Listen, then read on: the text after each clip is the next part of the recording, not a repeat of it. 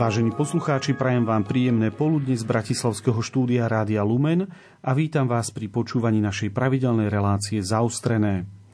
V uplynulých dňoch sa skončila národná fáza synodálneho procesu biskupskej synody. Išlo o netradičnú fázu, ktorá sa doteraz v procese prípravy a priebehu synody biskupov nevyužila. Bola to teda taká novinka.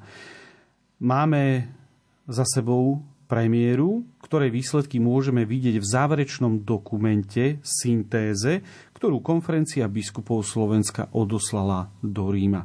A práve na túto syntézu v dnešnej relácii zaustríme náš pohľad. Od mikrofónu z Bratislavského štúdia vám ničím nerušené počúvanie praje ľudový Malík. Našimi hostiami v našom bratislavskom štúdiu Rádia Lumen bude výkonný sekretár konferencie biskupov Slovenska Ivan Ružička. Vítaj v štúdiu. Pozdravujem všetkých poslucháčov, pochválený bude Ježiš Kristus.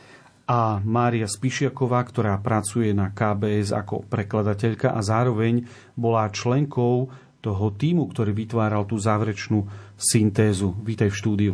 Dobrý deň všetkým poslucháčom. V tomto štúdiu, ako som už ale aj povedal, uviedol e, teba, Mária, nesedíte obaja náhodou, lebo ste boli členmi spomínaného týmu, ktorý z materiálov jednotlivých diecéz a eparchií vytvoril záverečnú syntézu. Ale na úvod taká otázka pre oboch. Aká bola vaša reakcia na oznámenie tohto netradičného procesu synodálnej cesty?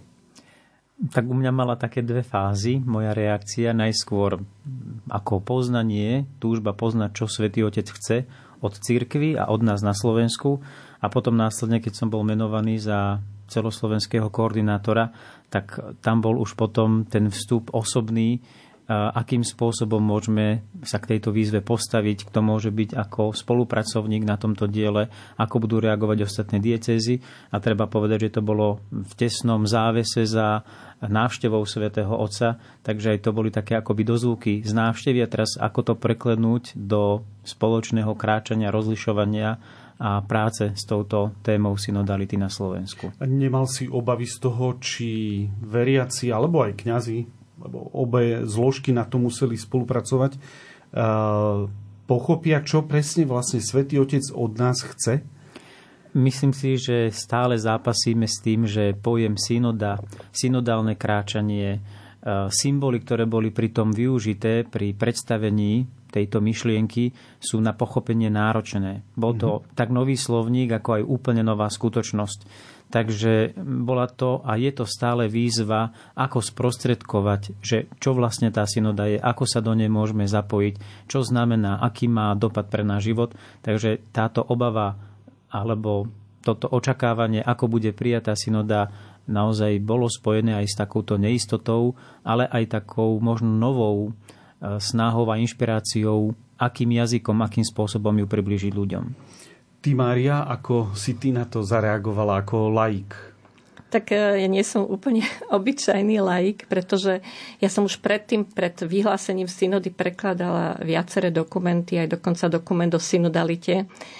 A takže mala som tiež trošku také zmiešané pocity, pretože po, pri, po preklade toho dokumentu Medzinárodnej teologickej komisie som si uvedomila, že naozaj téma synodality nie je tak jednoducho mhm. pochopiteľná pre ľudí.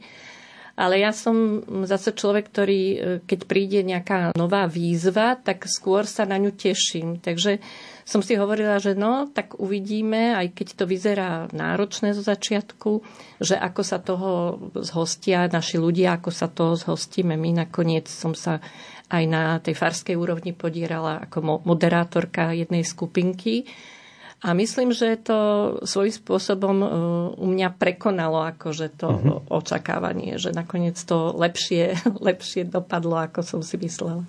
No musím povedať, že aj ja som bol tak trochu v takých e, rozpakoch alebo neistote. Úplne som nerozumel tomu, že čo Svetý Otec od nás chce, pokiaľ do chvíle, pokiaľ som e, neprišiel na nejakú konkrétnu akciu jednej farnosti nedaleko Bratislavy, a tam v praxi som pochopil, ako to vyzerá a keď som videl, ako tí ľudia na to spontánne pozitívne reagovali, bolo to veľmi také silné a pozitívne prekvapenie. Ale máme informácie, koľko farností či skupín sa na Slovensku zapojilo do tejto prvej fázy. No, my sme v syntéze uviedli, že priemere 40 farností.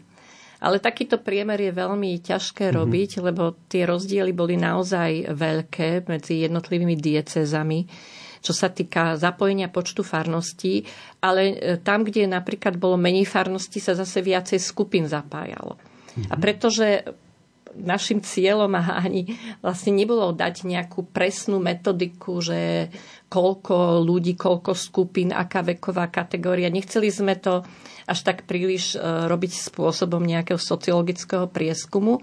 Takže aj informácie z dieces boli e, rôzne. Niektorí nám uviedli koľko skupín, niektorí koľko farností, niektorí koľko mužov a žien, alebo kňazov a lajkov. Takže priemer sa ťažko robí. V tých jednotlivých e, diecezných syntézách si veriaci môžu nájsť konkrétne za tú ich diecézu informácie, ako to tam vyzeralo. Takže... Mm-hmm ten počet, e, keď zapojených farností hodnotíte ako dostatočný, alebo ako sa vám to teraz vidí?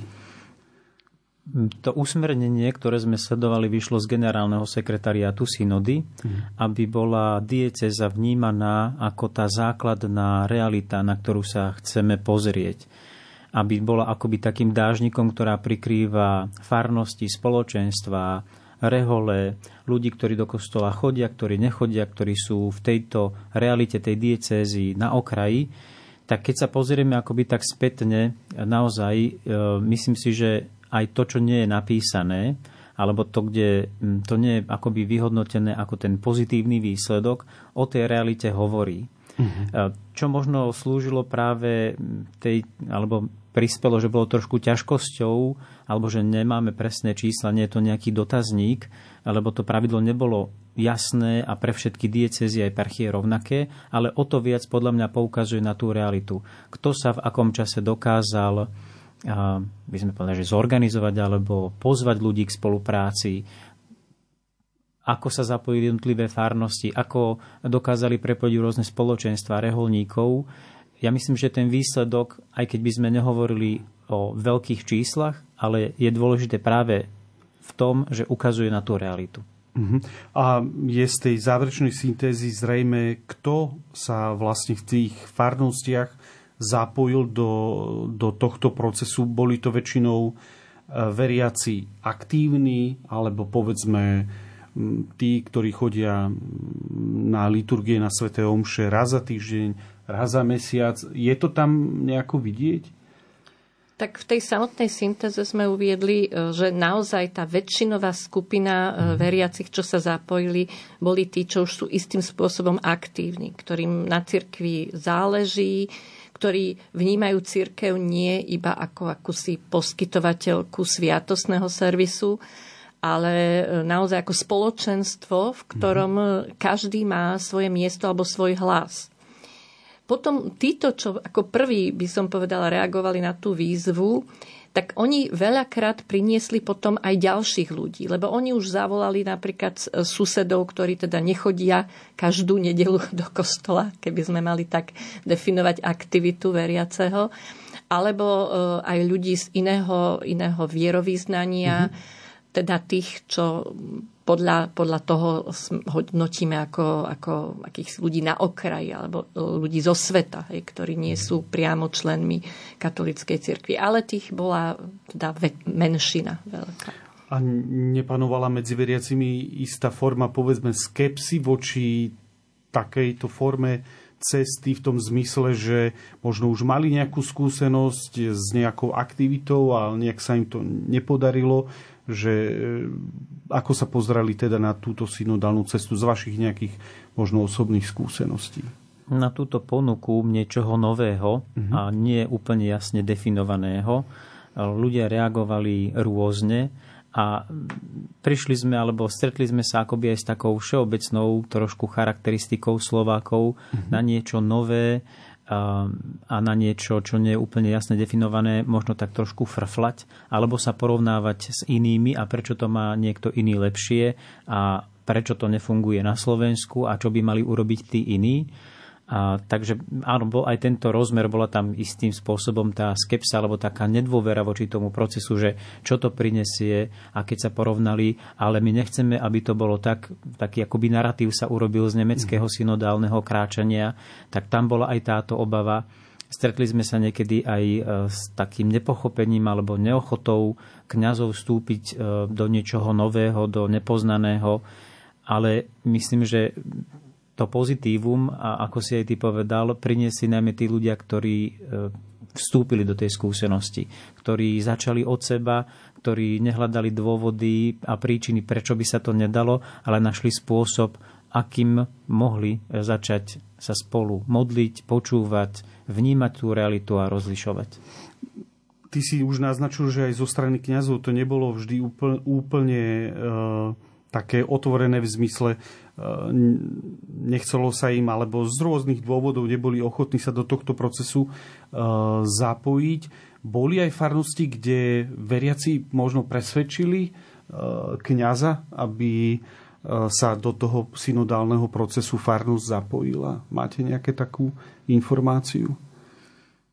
Myslím, že boli farnosti, kde napríklad kňaz zveril túto úlohu laikom. Mm-hmm a e, nechal vlastne takú otvorenosť voči tomu, aby mohli e, pracovať, aby sa zapojili vo svojej dieceze do tých štruktúr, ktoré boli. E, nepoznám úplne takú okolnosť, že by ten kňaz zabránil, lebo tá farnosť zase nie je izolovaným úplne spoločenstvom. Často sú to aj spoločenstva, ktoré presahujú ten rozmer farnosti alebo aj diecezy. Takže tie možnosti boli nedá sa celkom vyhovoriť aj pre ľudí na to, že to bola nečinnosť kňaza, ktorá mu zabranila tých ponúk. Prichádzalo, myslím, z rôznych strán a z rôznych rozmerov, aj v, teda v širšom kontexte viac. Dokonca aj pri začiatku bol čítaný taký oznam zo strany otcov biskupov ako pozvanie v každej diecéze. Je to aj o tom, že sme akoby taký, že v očakávaní, mm-hmm. že mhm. nám hotovú vec niekto položí na stôl a aj toto si vyžadovalo iniciatívu a takú, také možno, áno, iniciatívu tých veriacich, aby sa do niečoho viac zapojili. No ja tiež e, si myslím, že tým hlavným dôvodom bolo to, že ako to niektorí vyjadrili, najmä mladí, že doteraz sa nás v cirkvi nikto na nič nepýtal. Čiže kým nie si zvyknutý vyjadrovať svoj názor na niečo, aj ho mať, aj si ho istým spôsobom vyformovať, že o tých veciach rozmýšľaš, tak potom samozrejme, ak takáto ponuka príde, tak si taký z toho rozpačitý. A práve mladí ľudia, ukázalo sa z niektorých tých syntéz, tí boli najviac nadšení, lebo oni mhm. ešte tento blok nemajú. Hej, tam stačilo veľakrát, že opýtať sa a oni už sypali svoje nápady, návrhy, podnety. Takže to bola tiež taká akože pekná skúsenosť a respektíve to potvrdilo to, že my starší sme formovaní alebo deformovaní, zdeformovaní e, tou kultúrou a, a to spoločnosťou, ktorá tu je už roky, ktorá nielen na úrovni e, cirkví, ale dajme tomu aj tej minulej socialistickej éry, mm-hmm. nás učila skôr, teda ako sa povie, byť ticho a držať krok. Hej, že neučila nás ani kriticky myslieť a ani sa vyjadrovať k istým veciam. Počúvate reláciu zaustrené, v ktorej sa e, rozprávame o záverečnej syntéze zo synodálnej cesty na celonárodnej úrovni. A v tejto chvíli prosím e, nášho technika o krátku hudobnú pauzu.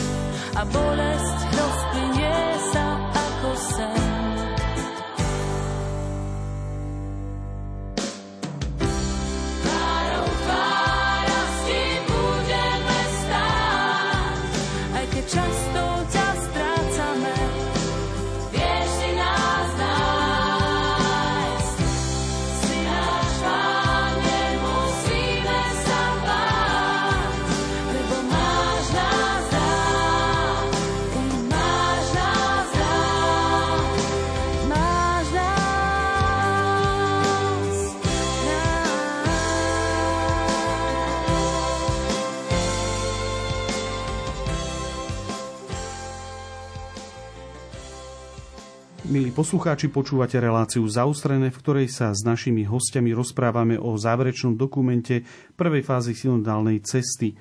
Samotný dokument, ktorý si môžu poslucháči nájsť a prečítať na webe synoda.sk má niekoľko kapitol. Prvá má názov Spoločenstvo. Ako veriaci chápu spoločenstvo v rámci církvy? Zo synodálnych syntéz, ktoré prišli z jednotlivých diecez a eparchií, sa slovo spoločenstvo najviac spájalo s kontextom liturgia a v ňom bolo aj vnímané a chápané. Akoby také výsostné miesto a priestor, kde sa ľudia cítili v cirkvi v spoločenstve, bolo, keď boli spolu na liturgii na Svetej Omši, alebo keď e, spolu putovali na nejaké miesto, alebo organizovali niečo spoločné. Čo potom podľa tej syntézy, podľa toho záverečného dokumentu je kľúčové, aby sa vôbec e, vytvorilo spoločenstvo v církvi, respektíve spoločenstvo v tej ktorej farnosti. Vieme to z tej syntézy uh, nejako vyčítať? Tak také úplne najzákladnejšie slova, na ktoré bolo už poukázané aj v samotnej téme syntézy, rozobratej na tých 10 podtém, mm-hmm. bolo slovo komunikácia. Komunikácia, ktorá uh, ovšem nemá byť iba nejakým vymieňaním si názorov, mm-hmm. ale ktorá má byť v prvom rade počúvaním toho druhého a snahou pochopiť ho. Čiže hovorili, že tam, tam funguje dobré spoločenstvo, kde sa ľudia počúvajú, kde počúva kňaz ľudí a ľudia kňaza v zmysle, že sa snažia pochopiť okolnosti jeho života. Čiže že tá komunikácia je taká osobná, nie je to len E, že kňaz počas omše povie nejakú homíliu alebo povie mm-hmm. nejaké oznámy, toto sa bude robiť takto, takto, čiže nie je to len jednosmerná, ako povieme, z hora dole, mm-hmm. ale že naozaj prebieha taká rovnocenná v úcte, vo vzájomnom počúvaní a v rešpektovaní tej druhej strany. Ale aby k tomu, k tej správnej komunikácii aj došlo, je potrebné možno vo farnosti mať aj nejakú pastoračnú radu alebo nejakú E, nejaký priestor mimo liturgie, kde sa dá komunikovať takýmto spôsobom. Bolo to prítomné aj v tej syntéze? Táto téma sa objavila tak na farskej, ako aj mm-hmm. diecéznej úrovni. Treba však povedať, že pastoračná alebo ekonomická rada je tou časťou tej vonkajšej štruktúry, ktorá má napomáhať tomu životu alebo životu tej charizmy, toho spoločenstva alebo tej farnosti danej a preto sú vlastne členovia Farskej rady ako volení zástupcovia. Je však vhodné, a to sa aj z tých, synod, e, teda z tých syntéz e, ukázalo ako žiaduce, aby to, o čom a akým spôsobom sa e, rozpráva alebo venuje tá farská alebo pastoračná rada, boli výsledky, o ktorých ľudia zase spätne vedia. Aby to nebol proces nejakej uzatvornej skupiny, nejaká komunikácia vybraných ľudí, ale aby boli do nej prizvaní aj oznámením, aj správnym informovaním celého toho spoločenstva, teda všetci prítomní alebo všetci, ktorí patria do tejto skupiny. A sú nejaké informácie v, o tom, ako na Slovensku fungujú alebo nefungujú tie pastoračné rady, sú zavedené, lebo e, je tu tá možnosť, ale možno asi nie všade. Na Margo pastoračných rád bolo spomenuté aj to, že často sú len formálne, uh-huh. že je síce, ale naozaj nefunguje. Niekde aj pastoračná rada nie je prítomná, ale toto je aj zároveň oblasť, ktorá prenáša už svoje prvé ovocie. Niektoré diecezách už začína sa ustanovovať takáto mm-hmm. diecezná rada a mm-hmm. vo farnostiach uh, začína akoby ten skutočný život alebo služba tej rady. Že je to taký dosiahnutelný krok ako výsledku synodálneho rozlišovania.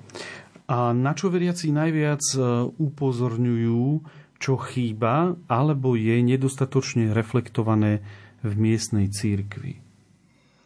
Tak neviem, že či reflektované znamená, že o čom sa nerozmýšľa, alebo či sa to tam nejak neodzrkadluje mm-hmm. v tej miestnej cirkvi.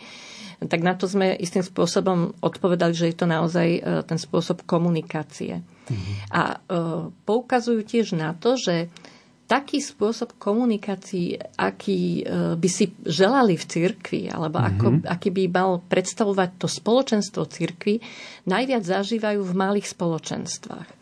Že ak sú to malé spoločenstva, či už patria pod nejaké hnutia alebo tie nové komunity, tak tam e, zažívajú aj blízkosť s kňazmi a aj blízkosť medzi sebou navzájom a takú vzájomnú pomoc a spoluprácu. A preto e, mnohí chápu farnosť alebo navrhujú, že tá farnosť by mala byť takým spoločenstvom spoločenstiev, kde by, mali, kde by tí e, jednotliví veriaci mali aj ten úzky kruh, v ktorom môžu posilňovať svoju vieru a osobne, osobnejšie rozprávať o svojich prežívaniach a problémoch, ale zároveň, že tie spoločenstva navzájom by mali ko- byť nejak koordinované a spolupracovať zase v iných neformálnych aktivitách. Toto bolo ďalšie také kľúčové slovo, že nestačí tá liturgia, nestačí niečo, čo je iba zorganizované ako mm-hmm. príprava na manželstvo alebo na sviatosť birmovania alebo nejaký, e, nejaká iná cirkevná slávnosť, ale že by to mali byť e, také bežné ľudské podujatia ako spoločné výlety, spoločný ples alebo spoločný nejaký farský deň, kde by mohli prísť nielen e, tí aktívni alebo každonedelní členovia cirkvy, ale aj ktokoľvek, kto ide okolo a kto sa môže pristaviť a môže sa opýtať ich alebo pána farára alebo kohokoľvek na ich život. Každé takéto spoločenstvo, či už vo farnosti alebo v nejakej komunite má nejaké niečo, čo tvorí jadro života toho spoločenstva. E, čo, aké je to jadro života spoločenstva vo farnostiach? Myslím, že tak, ako bolo spomenuté, v prvom rade ako by vnímali, že to spoločenstvo vytvára liturgia. Uh-huh. To nedelné zhromaždenie, ale zároveň prerastá túžba ľudí nebyť spolu len v Božom chráme, ale aby zažívali túto komunitu a to spoločenstvo aj v bežných vzťahoch. Aby to, keď sa stretnú, sa navzájom poznali, aby e, si vedeli pomôcť, aby vedeli o sebe viac a konkrétnejšie e, situácie. Takže to jadro e, sa vytvára z liturgie do bežnej komunikácie, akoby spätne do tej aj vzájomnej služby a potom znova akoby tak v tej liturgii, ktorá presahuje už tú svetú omšu. A bolo v tej syntéze, alebo v tých e, syntézach, ktoré prišli z jednotlivých diece za eparchií, bol zastúpený aj e, duchovný život, ako si veriaci predstavujú, alebo ako prežívajú duchovný život vo farnostiach? Bolo viacero podnetov, ktoré sa týkali duchovného života a ja som aj rád, že sa do tej syntézy vždy e, dostal nielen ten ľudský rozmer, ale aj duchovný. Ak komunikácia, tá komunikácia s Bohom. Ak je nejaká ťažkosť, tak aj preto, lebo e, môže, by sme povedali, tá duchovná oblasť, aj hriech e, bráni človeku, aby sa otvoril voči Bohu a teda iste aj voči svojmu blížnemu. Takou jednou myšlienkou bolo, že ľudia nadalej vnímajú duchovné osoby a autority v cirkvi ako piliere. Napriek aj negatívnej skúsenosti, napriek aj rôznym škandalom a ťažkostiam, ktoré v tej hierarchii církvy alebo tých, ktorí nesú túto autoritu, nielen kňazi, ale aj ktorí sú zodpovední jednotliví v tých spoločenstvách, je niekedy sprevádzaná alebo poznaná. Ľudia naozaj vnímajú, alebo veriaci všetci vnímajú um, a obracajú sa na tieto autority s tou túžbou, aby ich viedli Mm-hmm. Ale zároveň je aj tá myšlienka, aby každý hľadal Božiu vôľu, ktorá je pre jeho život. Aby nebola akoby tak direktívne daná cesta kráčania viery, ale aby to bol proces, ktorom sám poznávam, kam ma Boh pozýva, čo je môj talent, kde môžem žiť svoju charizmu. Mm-hmm. A čo sa týka sviatostného života, my žijeme často v tom tempe každodenných povinností, a tie sviatosti niekedy berieme ako servis. A reflektovali veriaci alebo uvažovali aj nad týmto, ako pristupujú k týmto sviatostiam. Berú to ako servis, ktorý tu je a bude taký istý aj o 30 rokov, alebo si uvedomujú aj veľkosť, e, povedzme, tých sviatostí. No, hovorilo sa, aj tento výraz bol viackrát mm-hmm. použitý, e, skôr v súvislosti s tým, že často sa tu ešte stáva to, že veriaci síce e, si plnia svoje náboženské povinnosti, to znamená chodia na svetú omšu k sviatostiam, ale ich dennodenný život ako keby bol od toho nezávislý, hej, oddelený. Mm-hmm. Čiže e, nie, nie celkom je pochopené to prepojenie medzi, medzi tým bežným životom, v ktorom som tiež stále súčasťou aj cirkvy a teda hlavne aj by som byl, mal byť nasledovníkom Krista a teda tú svoju vieru žiť tam. E, nie vždy sa toto chápe. Sa považuje často, že aha, tak splnil som si tieto, tieto náboženské povinnosti, pomodlil som sa ráno, večer, ale, ale to, že tá moja povinnosť kresťanská presahuje e, iba povinnosť modlitby alebo prijatia sviatosti, to často chýba a niekde aj na začiatku tých syntéz bolo uvedené, že prečo ľudia vlastne nechápali, čo tá synoda má byť, že si mysleli, že veď ja ako kresťan, katolík si plním túto svoju, tieto svoje náboženské povinnosti, tak čo ešte vlastne odo mňa chcú? Že ja mám dosť svojich starostí zabezpečiť rodinu, postarať sa a toto je úlohou, najmä tomu teda kňazov, zasvetených osôb a hierarchie. Čiže aj tam sa niekedy ukázalo také e, nesprávne chápanie, ktoré podľa nielen mňa, ale aj výsledkov tých syntéz treba pomaličky e, ako si formáciou a výchovou meniť. Tak, lebo z toho, čo hovoríš, e, ako by vyplývalo, že istá časť e, veriacich prežíva tú svoju vieru buď zvykovo alebo kultúrne? Áno, tak by sa to dalo povedať. Vrátim sa na chvíľu k tým pastoračným radám v Rakúsku alebo aj v Čechách, ale aj inde, nielen, nielen tam. Existujú aj také pozície pastoračných asistentov. Uh, mohlo by niečo také pomôcť aj napríklad na Slovensku, a aspoň v niektorých velikánskych farnostiach, lebo sú aj veľmi početné farnosti, nielen v nejakých obciach. Táto téma sa objavila vo viacerých návrhoch, ktoré prichádzali z jednotlivých syntéz jednotlivého rozlišovania, aby v cirkvi boli takéto pozície alebo takéto služby pastoračného asistenta, ale aby boli aj finančne ohodnotené. Aby aj tie dary a talenty, ktoré majú či mladí alebo ľudia, ktorí majú istú skúsenosť, vedeli adekvátne, odborne ponúknuť aj cirkvi, ale nielen ako dobrovoľnú činnosť, ale aj ako zaplatenú službu alebo pozíciu. Farnosti sú teda spoločenstvom, ale keď príde e, človek sa presťahuje z východného Slovenska na západné a naopak, e, hľada si svoje miesto v niektorom e, farskom spoločenstve, kde buď patrí z bydliska, alebo je tam nedaleko kostol. Sú tieto naše farské spoločenstva otvorené voči in, cudzím, v úvodzovkách cudzím ľuďom, alebo niekedy sme skôr možno ako nejaké také elitné kluby? Tak neviem, či elitné kluby. Mm-hmm. To by som nepovedala o elitách, môžeme možno v nejakom užšom zmysle hovoriť, nejakých pár veriacich, dajme tomu, vo farnosti. Ale tá otvorenosť je naozaj problematická. My sme o tom aj v našej farnosti rozprávali a zaznívalo to vo viacerých syntézach. Ako vlastne e, osloviť ľudí. Papež František a ďalší poukazujú na to, že už nestačí čakať v kostole, či tam niekto príde a podať mu ruku, na znak pokoja, ale že treba vychádzať. Tak my sme rozmýšľali tiež, že vytvárať nejaké, tak ako zaznelo, ako som hovorila predtým, vytvárať také príležitosti, kde by sa cítili prijatí a kde by mohli prísť ľudia aj takto, čo sa pristahovali do farnosti, ktorí tam ešte nikoho nepoznajú, ale aj ľudia, ktorí možno majú taký ostych zatiaľ vstúpiť do kostola, ale mm-hmm. predsa len hľadajú nejaké spoločenstvo, s ktorým by, kde by našli porozumenie alebo vedeli sa dielať alebo proste mali niečo spoločné. Takže toto naozaj e, je jedna z tých stránok, ktoré nám ešte veľmi chýbajú. Oslovať e, ľudí, ktorí nie sú, e, buď prichádzajú zvonka, napríklad v mnohých farnostiach je to aj, že prichádzajú tam za prácou, nie ano. sú tam domáci.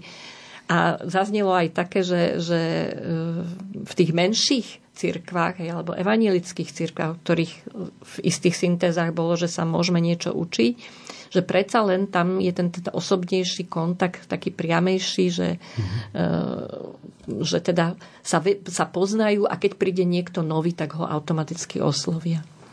A to myšlienka otvorenosti spoločenstva aj presiahla trošku rozmer len tej komunity veriacich, ktorí sa poznajú alebo ktorí by mohli byť noví.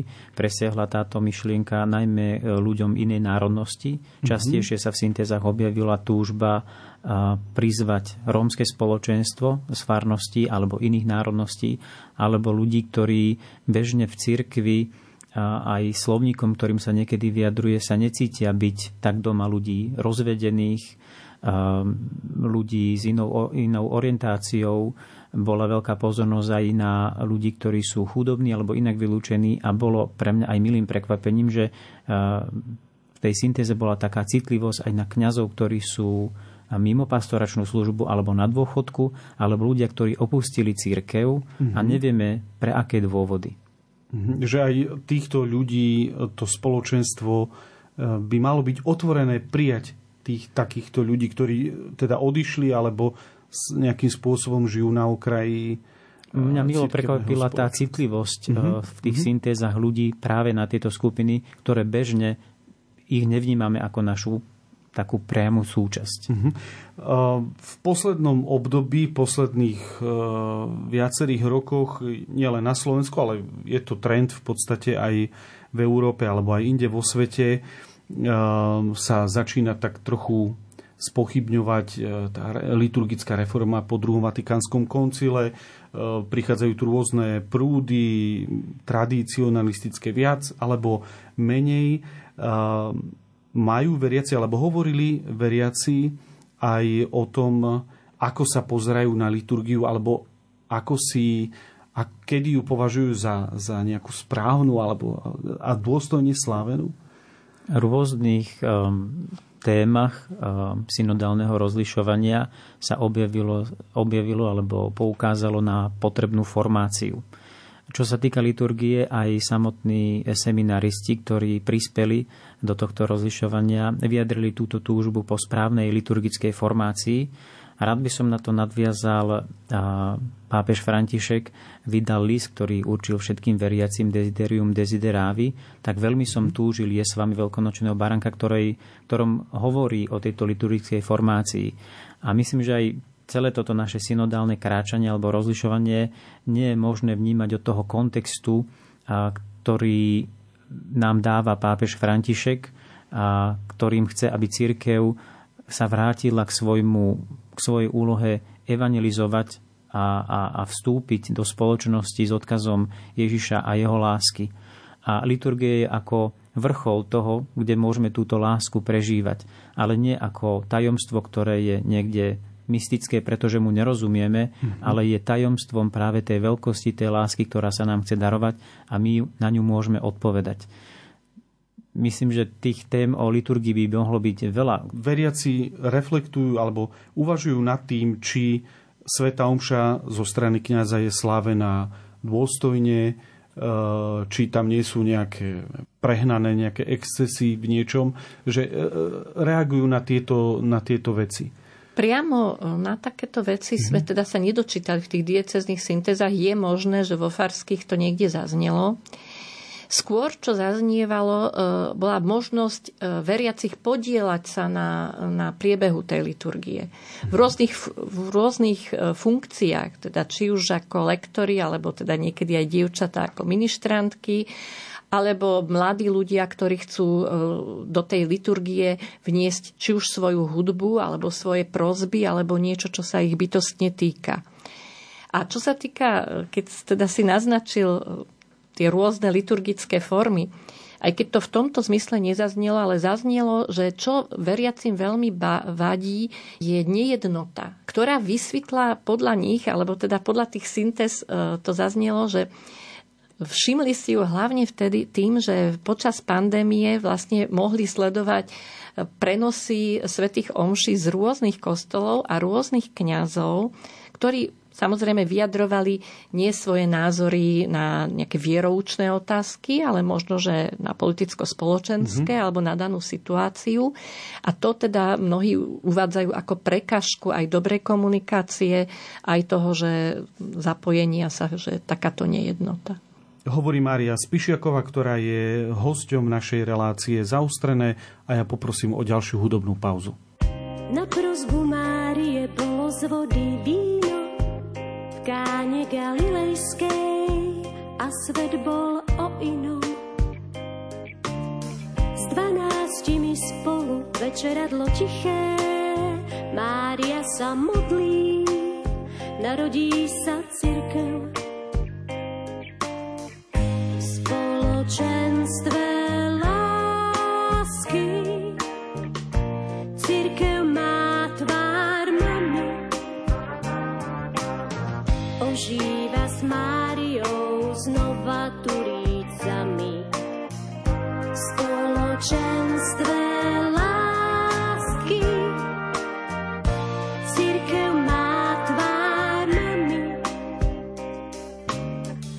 Boží duch hovorí ľudskými ústami Oroduj Mária, nech sme církev živá daj nech máme ducha, iskra oheň skrýva. Zázraky sa dejú, kde sa modlia spolu a nové turíce premiestnia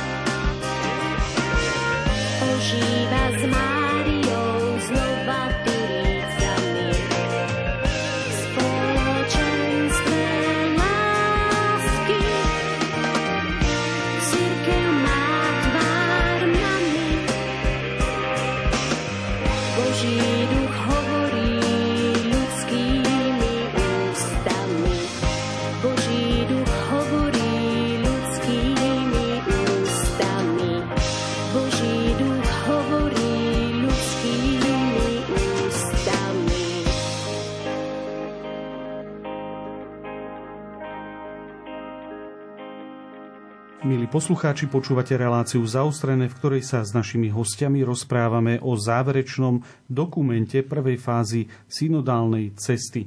V dokumente, ktorý išiel zo Slovenska do Vatikánu, je aj kapitola misijného poslania. Ako vyjadrili veriaci svoje prežívanie misie církvy, respektíve rozumeli tomu, že čo je to vlastne tá misia církvy?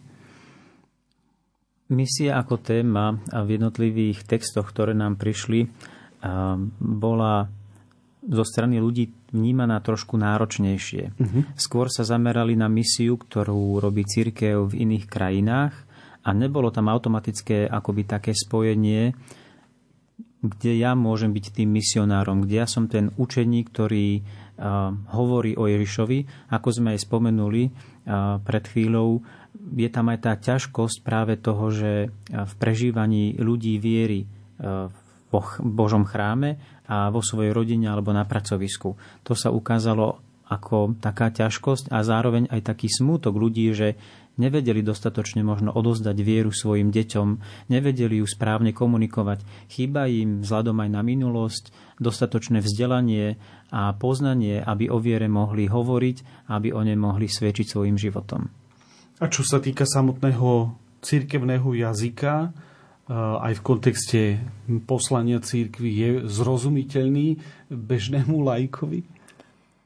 Eh, tak to bol tiež jeden z problémov, na ktoré účastníci synody poukázali, že ani oni eh, sami ako adresáti, dajme tomu homílí alebo pastierských listov, nie vždy rozumejú nielen ako slovám jednotlivým toho jazyka, mm-hmm. ale spôsobu vyjadrovania alebo preberaniu tém z istého uhla pohľadu, ktorý im nie je blízky. Čiže ak aj e, my ako e, jednotliví, ako laici alebo bežní ľudia sa máme naučiť e, hovoriť s druhými o viere alebo nejakým spôsobom tú radostnú zväzť šíriť, tak najprv sa to musíme učiť aj od tých pastierov, ktorí budú takýmto ľudským jazykom rozprávať. A samozrejme aj tá teda formácia v tom zmysle, že misia nie je len uh, úlohou misionárov, ale každého z nás ako člena cirkvy a teda je neoddeliteľná od, odo mňa ako jedného údu alebo člena cirkvy ako také. Mm-hmm. No, zaujímavým zistením, ktoré sa v dokumente objavilo a o ktorom ste už viackrát obaja hovorili, bol, bol ten ako keby nesúlad medzi uh, vierou e, v chráme a vierou v bežnom e, živote a má to istý súvis aj povedzme s dialogom církvy a spoločnosti. Pozerali sa veriaci aj na túto stranu, na túto stránku. Zdá sa im tá komunikácia spoločnosť a církev dostatočná? Z viacerých podnetov sme mohli zhrnúť, že spôsob, ako komunikuje církev so spoločnosťou, je niekedy ťažšie alebo náročnejšie práve pre ten slovník, ktorý používa, témy, ktorým sa venuje, ktorým, ktorým sa vyjadruje, ale zároveň aj spôsob, keď chce církev byť akoby strážkyňou pravdy a strážkyňou toho pokladu, a neponúka ho ako radosnú zväzť. Keď nehľadá v spoločnosti a možno aj s jednotlivcami to, čo spája, ale to, čo rozdeluje. Na toto mm, účastníci synody poukázali. Teda o akej cirkvi podľa teba, Mária, snívajú veriaci? Je to taká e, veľmi široká, otvorená otázka. E, líši sa od človeka k človeku, ale z tej syntézy čo asi tak vychádzalo najviac? Tak hlavne to, aby tá církev bola ako rodina, v ktorej sa cíti každý prijatý a mhm. každý mm-hmm. pochopený a vnímaný ako rovnoprávny a vzácný člen. Ale zároveň e, z tých syntéz aj z toho, čo teraz zaznelo, e, bolo zrejme, že e, veriaci túžia potom, aby tá církev nebola, ako by som to povedala, nejakým stredovekým divným prvkom v tej súčasnej spoločnosti, ale aby bola vnímaná ako niečo dôležité, čo vie hovoriť s tým súčasným jazykom. Mm-hmm. Čo chápe potreby tohto sveta a čo vie e, sa k ním proste relevantne vyjadriť vtedy, keď treba. Mm-hmm. No, tak ako som ja uviedol na úvod, e, tiež sa musím priznať, že na začiatku synody som si nevedel predstaviť úplne, ako, ako to bude prebiehať a aký bude ten výsledok celého procesu. Teraz e, aj po osobnej skúsenosti s akciou v jednej farnosti musím povedať, že ľudí to celkom oslovilo. Syntézu ste poslali do Ríma, ale čo bude s ňou ďalej? Zostane to ako istá forma sociologického prieskumu, alebo konferencia biskupov Slovenska sa bude snažiť e, nejakým spôsobom nad tou syntézou, nad tými podnetmi, ktoré z toho vzýšli, nejak konkrétne zamyslieť alebo uviezť do života?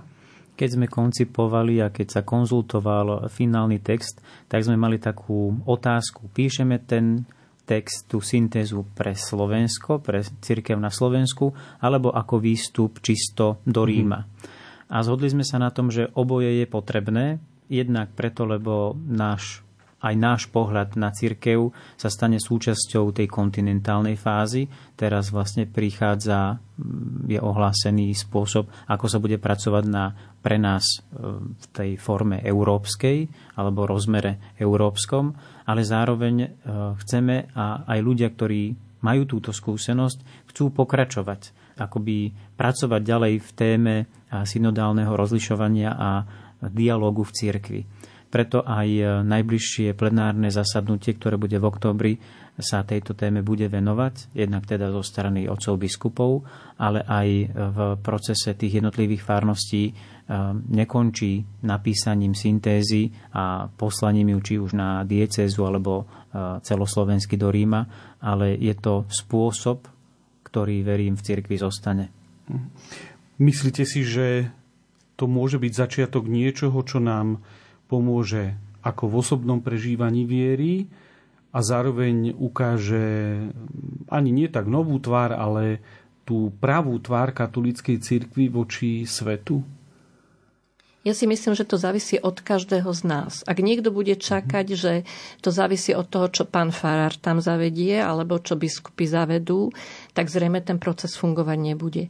Ak každý jeden veriaci si uvedomí a nájde tú oblasť, v ktorej by on mohol prispieť k tomu spoločenstvu a k tej misii a k obrazu cirkvi vo svete, tak to fungovať bude. Tak to je veľká, skutočne veľká výzva pre všetkých ako veriacich, tak aj kňazov, ktorí slúžia týmto veriacím. Milí poslucháči, je tu záver dnešnej relácie zaustrené, v ktorej sme hovorili o záverečnom dokumente, ktorý je výsledkom prvej fázy synodálnej cesty na úrovni partikulárnych církví. Našimi hostiami boli výkonný sekretár konferencie biskupov Slovenska Ivan Rúžička. Ďakujem ti za účasť v štúdiu. Ďakujem veľmi pekne. A Mária Spišiaková, zamestnankyňa KBS, prekladateľka a členka týmu, ktorý vypracovával syntézu, ktorá bola poslaná do Ríma. Ďakujem veľmi pekne, Mária. A ja ďakujem za pozvanie. Technicky na relácii spolupracoval Matúš Brila, hudbu vybrala Diana Rauchová a od mikrofónu z Bratislavského štúdia vás pozdravuje ľudový Malík. Keď chrámom zaznie zborový hlas, až ma tak pošteklí na chrbte mráz, vtedy tuším, jeho láska je tu. Točí sa, točí dokola svet, nie, nevrátiš minulosť, už nevrátiš späť tisíc duší. Späť k životu ale nemusíš preto žiť z plánu na plán. Stačí, ak ten pocit máš, že nie si, že nie si, že nie si v trápení sám. Že nie si, že nie si, že nie si v trápení sám.